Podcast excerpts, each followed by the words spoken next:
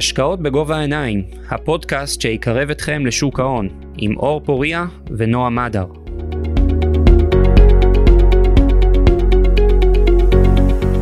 אחר הצהריים טובים, אנחנו שוב בפודקאסט שלנו השקעות בגובה העיניים, שמחים מאוד לארח היום את uh, uh, חיים כצמן, מנכ"ל ובעלים של קבוצת GCT, לידי כרגיל uh, נועה מדר, מתכנן פיננסי ומנהל uh, קהילות uh, uh, ברשתות החברתיות, מהטובים שיש לנו.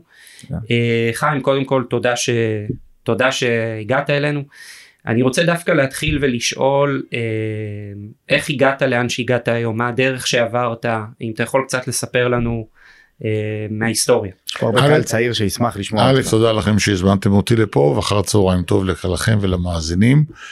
אני התחלתי את המסע שלי עם שוק ההון הישראלי בתחילת שנות התשעים אה, ברכישת חברת אה, שלט ציבורי שקראו לה אז גזית אינק, לימים נורסטאר. אה, מאוחר יותר רכשנו גם את החברה שלימים נהייתה גזית גלוב ולימים GCT. ההתחלה שלנו בעצם הייתה בארצות הברית, אה, שם אני עברתי להתגורר יחד עם אשתי המנוחה, אה, והתחלתי להסתכל ולרכוש נכסים, והזמנים היו זמנים מאוד קשים, זה היה אחרי המשבר הגדול של ה-RTC, לא כולכם נולדתם עוד אז כנראה. ונכסים נסחרו במחירי רצפה אה, והתחלנו לאסוף נכסים בעיקר מרכזים מסחריים מאורגני סופרמרקטים די מהר יחסית בתקופה שכמה שנים קצרות אה, אספנו מספיק נכסים והנפקנו בארצות הברית REIT, REIT, אה, שנסחרה בוול סטריט בשם Equity 1. במקביל התחלנו מהלך... איזה שנה זה היה? 98. במקביל התחלנו מהלך אה, דומה בקנדה, שותפי עד אה, לפני כמה שנים, דורי סגל נסע לטורונטו, והתחלנו מהלך דומה בקנדה ורכשנו חברה שלימים נקרא First Capital. כל אחת מהחברות האלה הגיעה באמצע אה, שנות ה-2015-2016 לאזור של החמישה-שישה מיליארד דולר, ומכרנו גם את Equity 1, מיזגנו אותה לתוך Regency. שהפכה להיות ה REIT ה shopping centers הכי גדולה בארצות הברית, ואת First Capital שממשיכה להיסחר, בעצם אנחנו מכרנו את ההחזקה שלנו ב-2019, במקביל התחלנו פעילות באירופה גם ב Citycon וגם במה שלימים. אה, זה, זה פעילות שהתחלנו באמצע שנות ה-2000, 2009 או משהו כזה. כל המודלים דומים, מרכזים מסחריים, מעוגני סופרמרקטים, אה, רצוי בערים מרכזיות וככל שנקפו השנים הדגש עבר יותר ויותר להיות על נכסים ייחודיים סופר אורבניים אה, ומכירות של מאות נכסים ברחבי העולם. אתן לכם סתם דוגמה, ב-2017 היו לנו 500 נכסים, היום יש לנו 104, אבל ב-2017 הנכס הממוצע היה 22 מיליון דולר, היום הוא 105. מיקוד אה, רציני נהיה. כן. ואגב, במקביל כמובן פיתחנו אה, אה, תשתית גם בישראל בערך באמצע שנות האלפיים, ואתם ודאי מכירים את הנכסים שלנו, את ג'י סיטי, את ג'י כפר סבא, את ג'י צמרת וכך הלאה. ובאמת היה לכם גם אה, איזושהי תקופה שהתנסיתם אה, דווקא בחברות יותר אה, יזמיות, היה את הנושא של רכישת דורי בזמנו. נכון. וזה באמת תקופה שסוג של אתה יכול להגיד ניסינו דברים ניסינו ובסוף הבנו מה לא האמת היא האמת היא שרכשנו את דורי מכיוון שרצינו הרבה רצינו זרוע שהיא גם יודעת שהיא גם קבלנית כי התחלנו להיכנס למרכז אירופה ולמקומות אחרים ורצינו להשתמש בה אה, בתור אה, בתור הזרוע הקבלנית שלנו אבל אה, לצערי הניסיון שלנו שם לא צלח כמו שאתם יודעים ופשוט האנשים שמה שרצינו לעשות אותם לא לא לא לא סיפקו את הסחורה. יזמות זה תמיד הרבה יותר מורכב. אה, עברת את 2008, עברת את 2000, עברת את 2008. עוד כמה. כן. איך היה באמת לעבור משברים כאלה בזמנו? תראה, כל משבר אתה נמצא בתוכו ואתה יודע רק דבר אחד שבסוף הוא ייגמר. והדבר הכי חשוב זה להגיע חי לסוף. אם לא הגעת חי לסוף זה הרבה פחות טוב. אני חושב שלמשבר של 2008 בסך הכל אם אני מסתכל רגע על הזרוע האמריקאית שאז הייתה בעצם הדבר העיקרי אצלנו באנו מאוד מוכנים אליה כיוון שב-2006-2007 ביצענו מכירה עצומה מכרנו את כל הנכסים שלנו בטקסס אותם שנים מאיזו סיבה? פשוט זה לא התאים לליבת העסקים שלנו, זה היו נכסים אה, מסוג ב' אה, שרכשנו כחלק מחבילה גדולה. ופשוט אה, נפרד מהם, נפרדנו מאוד נכסים. כמובן, כמו כולם, התשואות עלו לשמיים והמחירים ירדו, מחירי המניות ירדו לאדמה, ואנחנו היינו עסוקים אה, הרבה מאוד ברכישה, גם של אג"חים בזמנו, בתשואות אה, שהיום נראות אה, מזעריות לעומת מה שהיה אז. אה, ומניות של החברה, וגם הצלחנו לרכוש נכס אחד או שניים גדולים אה, בהזדמנות, אה, בארצות הברית בעיקר, ששמו אותנו במקום הרבה יותר טוב לקראת תום המשבר הזה אה, ב-2010-2011. ואז באמת בגלל שבאתם מאוד נזילים אז אה, מבחינתכם 2008 הייתה עברה מאוד מהר ובקלות. כשאתה מסתכל על זה ב-14 שנים לאחורנית אה, היו הרבה מאוד לילות טובים ללא שינה גם ב-2008 וגם בעיקר בתחילת 2009 וכמה שהייתה לך נזילות זה לא היה מספיק כי זה אף פעם לא מספיק. וזה לא, לא פשוט, אבל זה בר ביצוע. עם השנים בעצם אה, רכשתם מספר רב מאוד של החזקות בברזיל. נכון. אה, אתה יכול לספר מה גרם בעצם לאסטרטגיה להתמקד דווקא בשוק הזה? זה לא רק בשוק הזה, אנחנו בעצם נכנסנו לברזיל ב-2008 בדיוק מתי, אה, אימת שנכנסנו גם לאירופה. אה, כי האסטרטגיה הייתה ללכת לשווקים היותר אה, מתעוררים. Mm-hmm.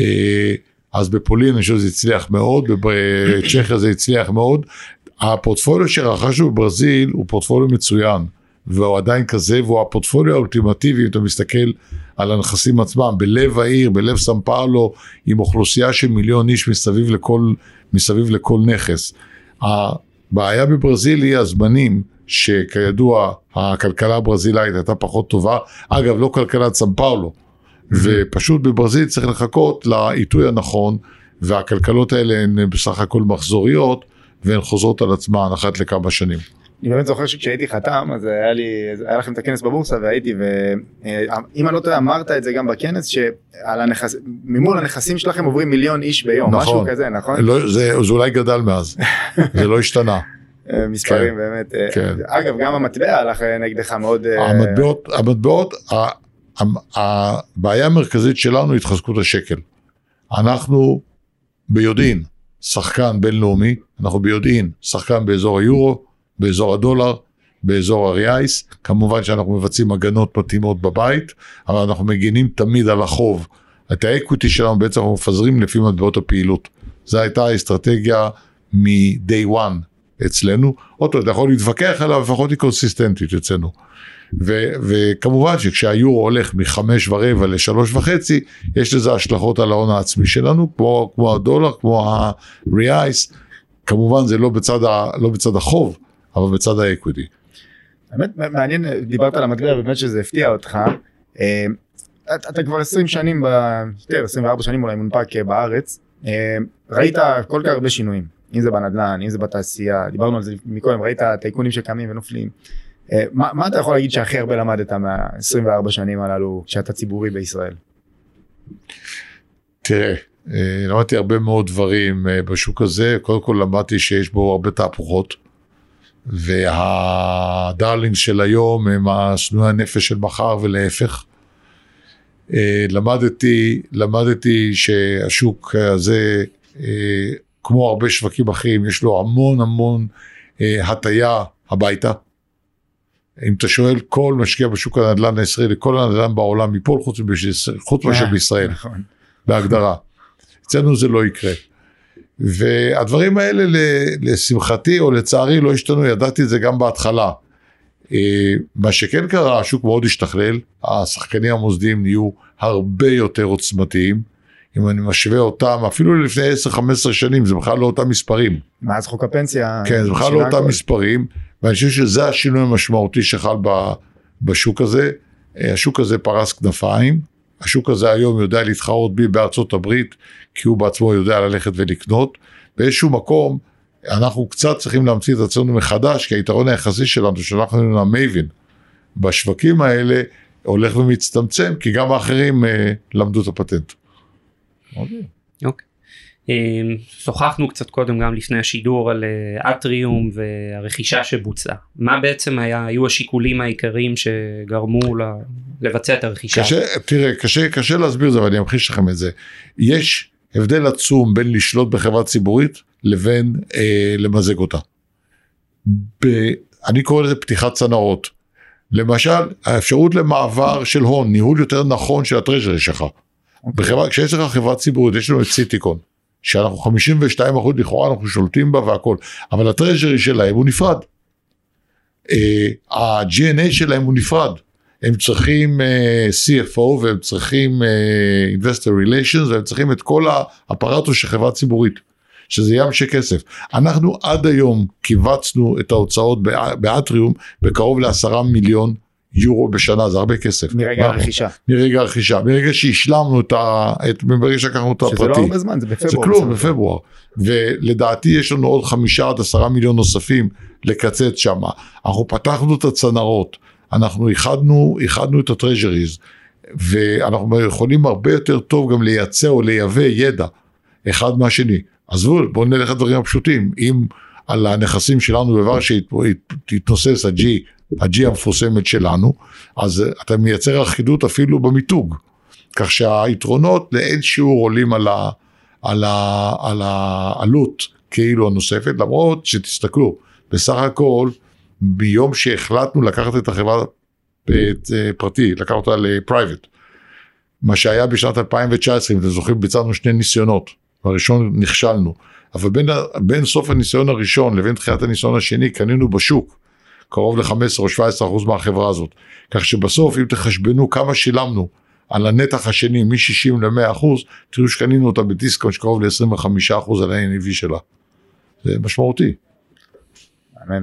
עכשיו באמת אה, ראית את השינויים ראית איך הדברים האלה קורים. אולי אולי זה משהו כזה שמטופש לשאול בדיעבד אבל מה היית עושה שונה כזה ב... באסטרטגיה בוא נגיד של העשור האחרון. תראה, חוכמת הבדיעבד היא, האמריקאי אומר ש... hindsight זה 2020, אתה יודע, זה הכי קל בעולם. אבל ברור שבחוכמת הבדיעבד הכי טוב היה להישאר פה בגוש דן ולקנות נכסים בשקלים ולא ביורו ולא בשום אה, מטבע אחר, אבל זה כמובן חוכמת הבדיעבד. זה אני, אני לא סתם שאלתי על העניין של המטבע זה מה שאני באמת שגם אני וגם אור הרבה פעמים נתקעים עם לקוחות כי יש היום מגמת של אה, השקעה עוקבת S&P ועכשיו מנסים להעביר את זה לאנשים שהנושא של המטבע הוא כל כך דרמטי בארץ וזה נראה לי שזה לא נופל לאנשים הם לא אז באמת היה לי חשוב לראות את זה אפילו מהמקום העסקי של כמה זה יכול להשפיע עכשיו אה, הגעת לשנה אה, קודם כל השנה הזאת היה לך הרבה הרבה דברים היה גם את הנושא עם אלעד קנדה עם קנדה ישראל סליחה. אה, הייתה את הרכישה של אטריום ופתאום עליית ריבית. אתה בטח לא זוכר אינפלציה כזו שהייתה. או אני זוכר. כן, טוב אינפלציה גם כן טוב בסדר. אני זוכר אינפלציות הרבה יותר גרועות. תגזים. כן, נכון. זה כלום. צריך לחשוב אני עוד לא הייתי חי בתקופה. זה כלום. אבל באמת אה, אז איך אתה רואה את כל מה שהתרחש השנה. קודם כל מעניין. תראה קודם כל מעניין. מעניין מאוד אפילו. אה, מצד אחד אני חושב שקרו הרבה דברים, אני חושב שהעובדה שברק רוזן או אסי התעניינו בחברה שלי בסך הכל זו מחמאה. נכון. ולכן וככה אני רואה את זה אגב גם אה, למדנו להכיר אחד את השני ואמרו ביחסים מאוד טובים אה, ובאמת הכל בסדר והם שותפים מאוד ראויים. זה, זה במאמר אה, מוסגר, גם אחרים. זה עכשיו כל המוסדים שישמעו את זה הם רושמים את זה, הוא אמר שהוא ואסי וזה הם ביחסים טובים, שתדע זה ככה. בסדר גמור, זה גם נכון. ו, ואין, עם זה, ואין עם זה שום בעיה, זה בקטע הזה.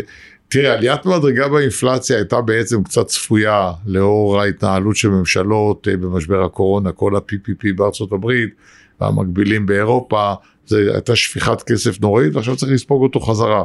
אני חושב שבגדול העולם הוא דפלציוני. נכון. ולא, ולא אינפלציוני, ויצטרכו אה, למצוץ החוצה מהכלכלה את אותם דולרים עודפים ש, ש, שנשפכו על הכלכלות השונות, ואת זה עושים בין היתר באמצעות האינפלציה, כי זה תמיד הדרך איך מדינות יוצאות מחוב, תמיד זה inflate the way out. אין בזה, אין בזה חדשות, ככה יצאה אנגליה מה, מה, מהחובות של מלחמת העולם השנייה ועד היום. אה, אתה עד כמה אתה מופתע מאיך שהתפתחה השנה ברמת אה, המניה והאג"חים עצמם של... תראה, אני, מודה שאני קצת מופתע, אני מופתע, אני, לא- מופתע בדיעבד, בגלל שאני מבין מה הכוחות שפועלים פה, אבל אני מופתע מהתגובה, מכיוון שבסך הכל אנחנו לא עושים שום דבר שהוא שונה מהתוכניות שאליהן התכוונו ועליהן הודענו ערב, לקיחת אטריום private ועד היום. אני חושב שפעילות של כל מיני גורמים אינטרסנטים בשוק אה, האיצה והעצימה אה, תהליכים ויצרה באז מאוד מאוד שלילי שאנחנו צריכים להתמודד איתו ואנחנו מתמודדים איתו אבל זה עדיין לא אומר שאנחנו לא צריכים להמשיך ולבצע את התוכנית שלנו. אני גם חושב שכל מיני גורמים בשוק מנסים לייצר את מראית העין שמה שאנחנו עושים לא יספיק או לא נכון או המחירים ירדו וכל מיני דברים כאלה. אה, כל יום שאתה רואה עוד מכירה שלנו וראיתם לדעתי שתיים או נכון. שלוש בשנה. כן אבל הייתה עוד אחת כבר במרץ. כן. שאנשים שוכחים אותה מכירה צנועה של עוד חצי מיליארד שקל. אה, במחירים מלאים. זה נכון שלא כל אחד יודע למכור נכסים באירופה. זה נכון שהרבה אנליסטים בתל אביב כנראה לא מבינים את השוק הזה ולא יודעים והם בטח לא שמאי נדל"ן. אבל גם נכון שאנחנו יש לנו 20 שנה ניסיון, אנחנו מכירים את השחקנים, יודעים עם מי עושים עסקים, עם מי לא עושים עסקים, איך עושים אותם וכיוצא באלה, זה לא עסקים פשוטים, זה כל עסקה עם מאות מיליונים. זאת המומחיות שלנו. תראו, אנחנו בשנים האחרונות, בכל שנה בממוצע, אם תבדקו אותנו, מכרנו כחצי מיליארד יורו נכסים במדינות אירופה. כן. בין אה, סיטיקון ובין אטריום. שנים רגילות, כש... כשהאג"חים שלנו היו במרווח 200. אז זה לא שפתאום חברה שאף פעם לא מכרה נכס, אומרת כן עכשיו אני יודעת למכור בשני מיליארד. לא, זה הביזנס שלנו, אנחנו עושים את זה כל השנים. אנחנו ב-2019 מכרנו בקנדה קרוב לשני מיליארד, בארצות הברית קרוב לשלושה מיליארד, אז אלה המספרים שאנחנו משחקים איתם. כן, שאלתי אותך גם לפני ואני חושב שזו הייתה תשובה באמת יפה. אה, זה מדיר שינה מעיניך? אז עניתי לך, יש שני דברים, יש להיות רגוע ויש להיות ערני, זה לא אותו, זה, זה שני תחומים נפרדים. ואני מאוד ערני, אבל אני גם מאוד רגוע.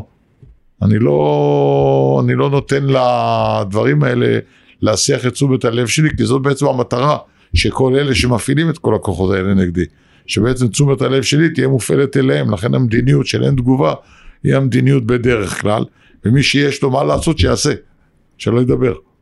אנחנו עושים, ובסוף המעשים יותר חזקים מהדיבורים, אפשר פעם אחת להתווכח איתם, פעמיים, שלוש, בסוף זה יישבר.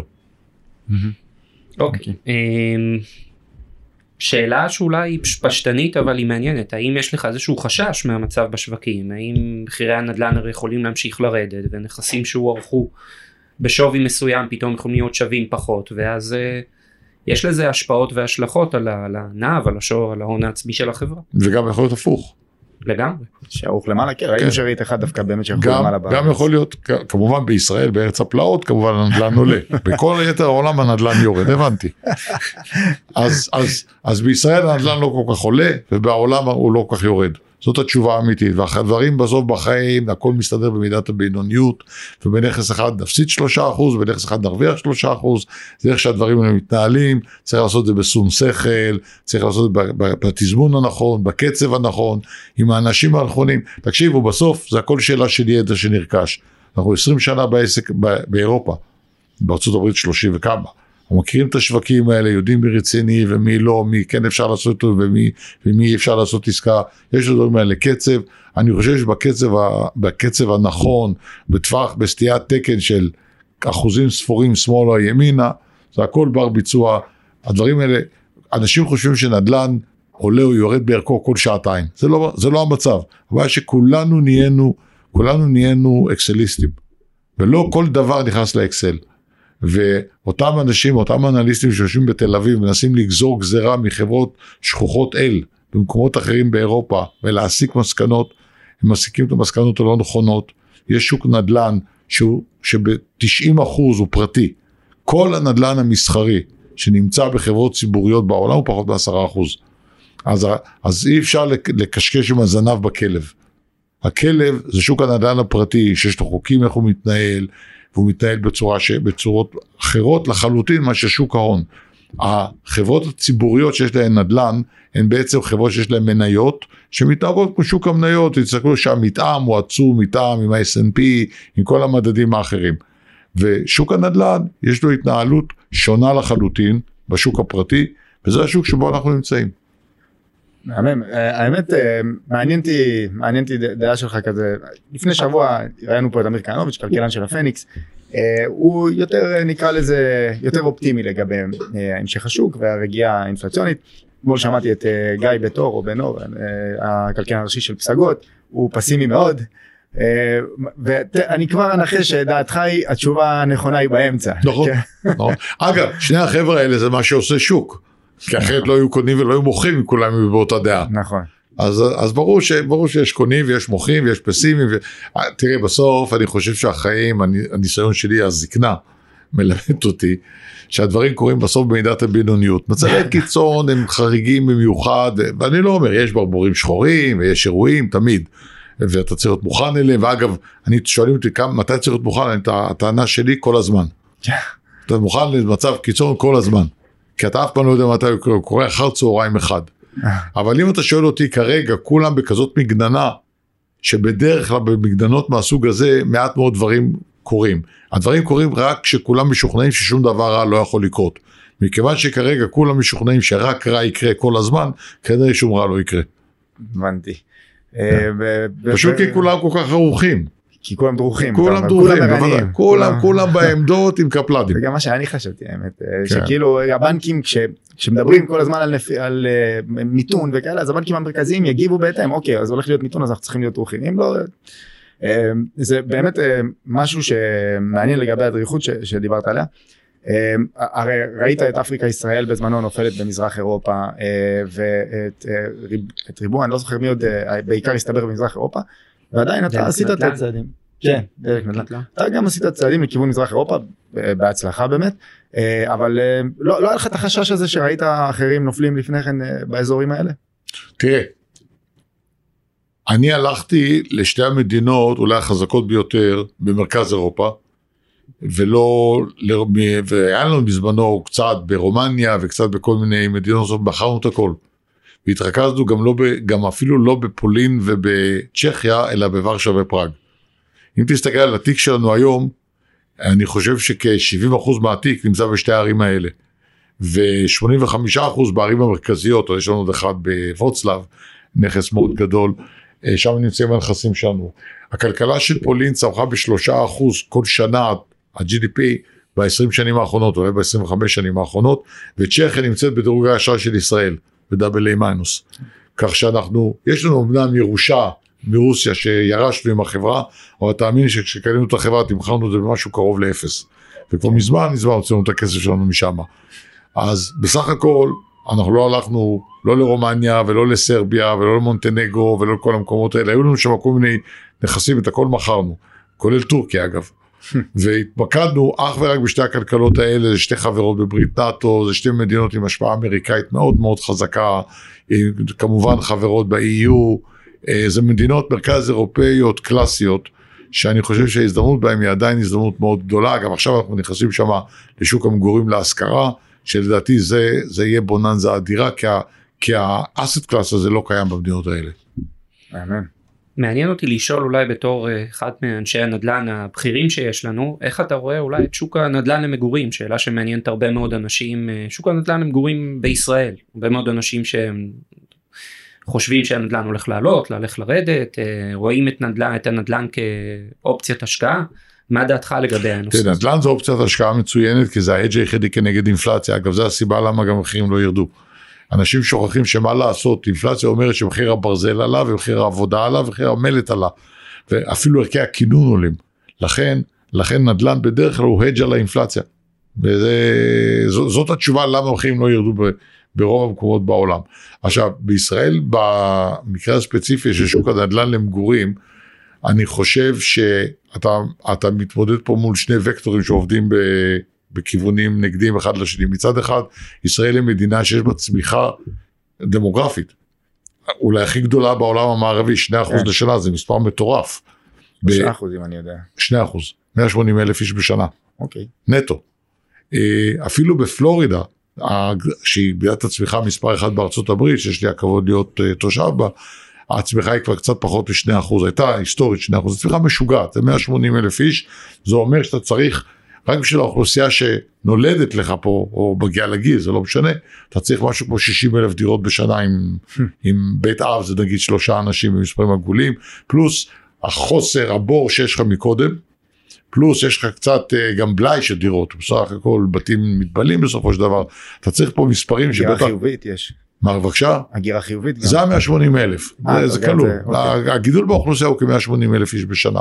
נטו, שזה מספרים עצומים, וזה וקטור משוגע, כי אנשים צריכים לגור. מצד שני המחירים מטורפים, ובסוף יש מה שנקרא affordability, מה אתה יכול, מה אתה יכול להרשות לעצמך. אה, ואלה בעצם כוחות ויש את שפועלים, עניין הריבית. כן, affordability, שעלות המשכנתה או ההון העצמי, כל, ה, כל הדברים האלה, ואלה בעצם כוחות שפועלים אחד כנגד, ה, אחד כנגד השני. ברור לחלוטין שהמפתח זה בידי הממשלה, וברור לחלוטין שהפתרון האמיתי הוא לא בצד הביקוש, אלא בצד ההיצע. הפרשת קרקעות, גם- אתה בגישה הזו גם? תראה, אני לא, אני לא בגישה של הפרשת קרקעות, ואני בגישה שצריך להעצים בנייה באזורי ביקוש, ואפשר להעצים את הבנייה באזורי הביקוש. אגב, זה גם מה שלאט לאט עיריות מבינות בה. עכשיו, בישראל יש בעיה ספציפית, והיא שלראשי הרשויות המקומיות לא כדאי לבנות דירות, בהגדרה. ובסוף, אתה לא יכול להיות ש... ש רכיב כל כך חשוב בשרשרת המזון הזאת שקוראים לה היתר בנייה או בנייה יהיה נגד וזה יהיה נגד האינטרס שרוצה שכולם יהיו באינטרס הזה. שצריך לשנות בישראל את כל נושא הארנונה את כל שיטת חישוב הארנונה אה, ולהפוך אותה לשיטה הרבה יותר דומה לשיטה האמריקאית של מס רכוש עירוני שבה בעצם ראש עיר מרוויח כתוצאה מבניית דירות נוספות וכדאי לו שמחיר הדירות יעלה בעיר שלו. אתה יודע אני בידידות אה, עם כמה ראשי ערים פה ואני מדבר עם חלק מהם אלה שהצליחו ואומרים תראה הטענה הנגדי שמחיר הדירות אצלי עלה מה זה אומר? זה אומר שיותר אנשים רוצים לגור בעיר שלי אז מה מאשימים אותי שעשיתי עיר טובה? זה אבסורד כן. ולכן אני חושב ש... ואני כבר כתבתי על זה לא זוכר כמה מאמרים שצריך לשנות את שיטת המיסוי בישראל ולייצר מין מס רכוש עירוני כמובן שיחליף מיסים אחרים כמו אה, מס ערך מוסף אה, חלקו ודברים נוספים על מנת לייצר אינסנטיב גם לעיריות אה, לייצר יותר מגורים ו- ולדאוג שערכן יעלה בקיצור לשפר את איכות החיים של האזרחים שירצו יותר לגור בעיר ושיתחרו אחת בשנייה ב- בלמשוך דיירים היום הן מתחרות במי ימשוך פחות ואת זה צריך לשנות. מדהים, אז זו תשובה שעוד לא יצא לשמוע כל כך מקיפה. זה אנחנו כאן. לא? אה, שאלה באמת שנראה לי קלאסית אבל ב- בטח שאלו אותך מאות פעמים לאורך הקריירה איפה אתה רואה את החברה בעוד חמש שנים. אני רואה את החברה בעוד חמש שנים מרוכזת בישראל, ארה"ב ומרכז אירופה, אך ורק בערים מרכזיות, סופר אורבני. תראה, אני תמיד אמרתי בעסקי ה shopping centers יש שני סוגי נכסים. יש נכס שכשאתה קונה אותו, אתה מטלפן לכל הדיירים ואומר בוא להיות דייר אצלי, ויש סוג שני שכשאתה קונה את הנכס כל הדיירים מטלפנים אליך ואומרים לך בוא תשמור לנו מקום. אנחנו נהיה בסוג השני. אנחנו נמכור את כל הנכסים כמו שאנחנו מוכרים שהם אינם נכסי ליבה. אנחנו ממשיכים למכור אותם ונמכור אותם. היום יש לנו כ-104 נכסים בחברה. יהיו לנו כנראה 60 נכסים, אבל יהיו נכסים אך ורק לאו ברי תחליף במרכזים הכי אורבניים שיש, נכסים שיתנו בהם, שתהיינה בהם אפשרויות להעצים את הבנייה, תוספות בנייה. תראו, היום יש לנו נכס בראשון לציון, קוראים לו סינמה סיטי. כן. אנחנו יושבים על 80 דונם אדמה, הוא לא מנוצל עד הסוף. אנחנו בונים, יש לנו בנוי 80 אלף מטר, אנחנו בונים עכשיו עוד 60 אלף מטר משרדים, ואנחנו עומדים לקבל עוד 300 אלף מטר זכויות בנייה, תשמעו את המספר, מטורף. 300 אלף מטר, כן, כי העירייה הבינה ששם צריך רחק של בין 6 ל-9, ותעשו את החשבון, 80 דונם, זה המתמטיקה, זה מה שיש לנו רק שם. לא ציינת את ברזיל אגב. בדיוק, זה מה שרציתי לשאול. לא, לא ציינתי את ברזיל מכיוון שאני חושב שברזיל אנחנו לא, לא, לא נגדיל את התיק אלא אני חושב שאנחנו נמכור את התיק, אנחנו כבר עכשיו מבצעים אה, מהלכים אה, למכור מספר נכסים שם, אנחנו עומדים להנפיק את החברה שם ולהנפיק אותה בדרך של הצעת מכר. כך שבעצם אנחנו נמכור את המניות ונשאר בניהול, כי הקמנו שם חברת ניהול יוצאת מהכלל ואנחנו יודעים לעשות את זה, ואנחנו בעצם נהפוך את זה ל-profit center בדרך של הפיכה של, של החברה לחברה לניהול נכסים ובעצם את ההון אנחנו נוציא משם, כמו שאנחנו גם נוציא את ההון מנכסים שאינם נכסי ליבה באירופה, מה שאנחנו עושים כרגע בצורה מאוד פעילה. אה, ונתמקד בהשקעות בארצות הברית, בישראל ובמרכז אירופה, אגב שם גם בעיקר בנושא המגורים. אבל uh, אתה אומר לגבי ברזיל שימכרו, אם אני לא טועה לפני שנה וחצי ניסיתם להנפיק וזה לא כל כך הלך, והיום שוק יותר קשה. זה לא כל כך, לא שזה לא כל כך הלך, הגענו למסקנה שתנאי השוק הם לא כאלה שמאפשר, שמאפשרים הנפקה מוצלחת, ונכון אנחנו נחכה לחלון בשוק כאשר השוק הזה ייפתח, לדעתנו עכשיו אחרי הבחירות זה הולך וקורה בשבועות ובחודשים הקרובים, ואנחנו נחדד, אנחנו מוכנים וערוכים להנפקה וזה מה שנעשה. לא, הבחירות אתה מתכוון בברזיל, כן? בברזיל, בברזיל. כן.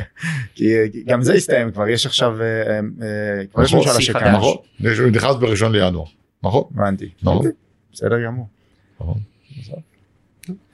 טוב, אה, אנחנו לא רוצים להכיר אותך יותר מדי, אני רק יכול להגיד שזה באמת כבוד גדול שהיית, באמת מבחינתי זה אירוע מאוד מאוד מרגש, אז תודה רבה לך על הזמן חיים. תודה לכם.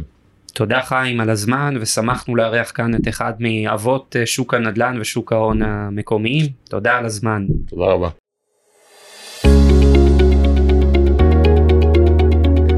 תודה שהייתם איתנו. תוכלו להאזין לנו בפלטפורמות הפודקאסט הנבחרות, אפל, ספוטיפיי וגוגל. נשמח אם תעקבו אחרינו, ובמידה ואתם מכירים מישהו שיכול ליהנות מהתוכן שלנו, נשמח אם תשתפו.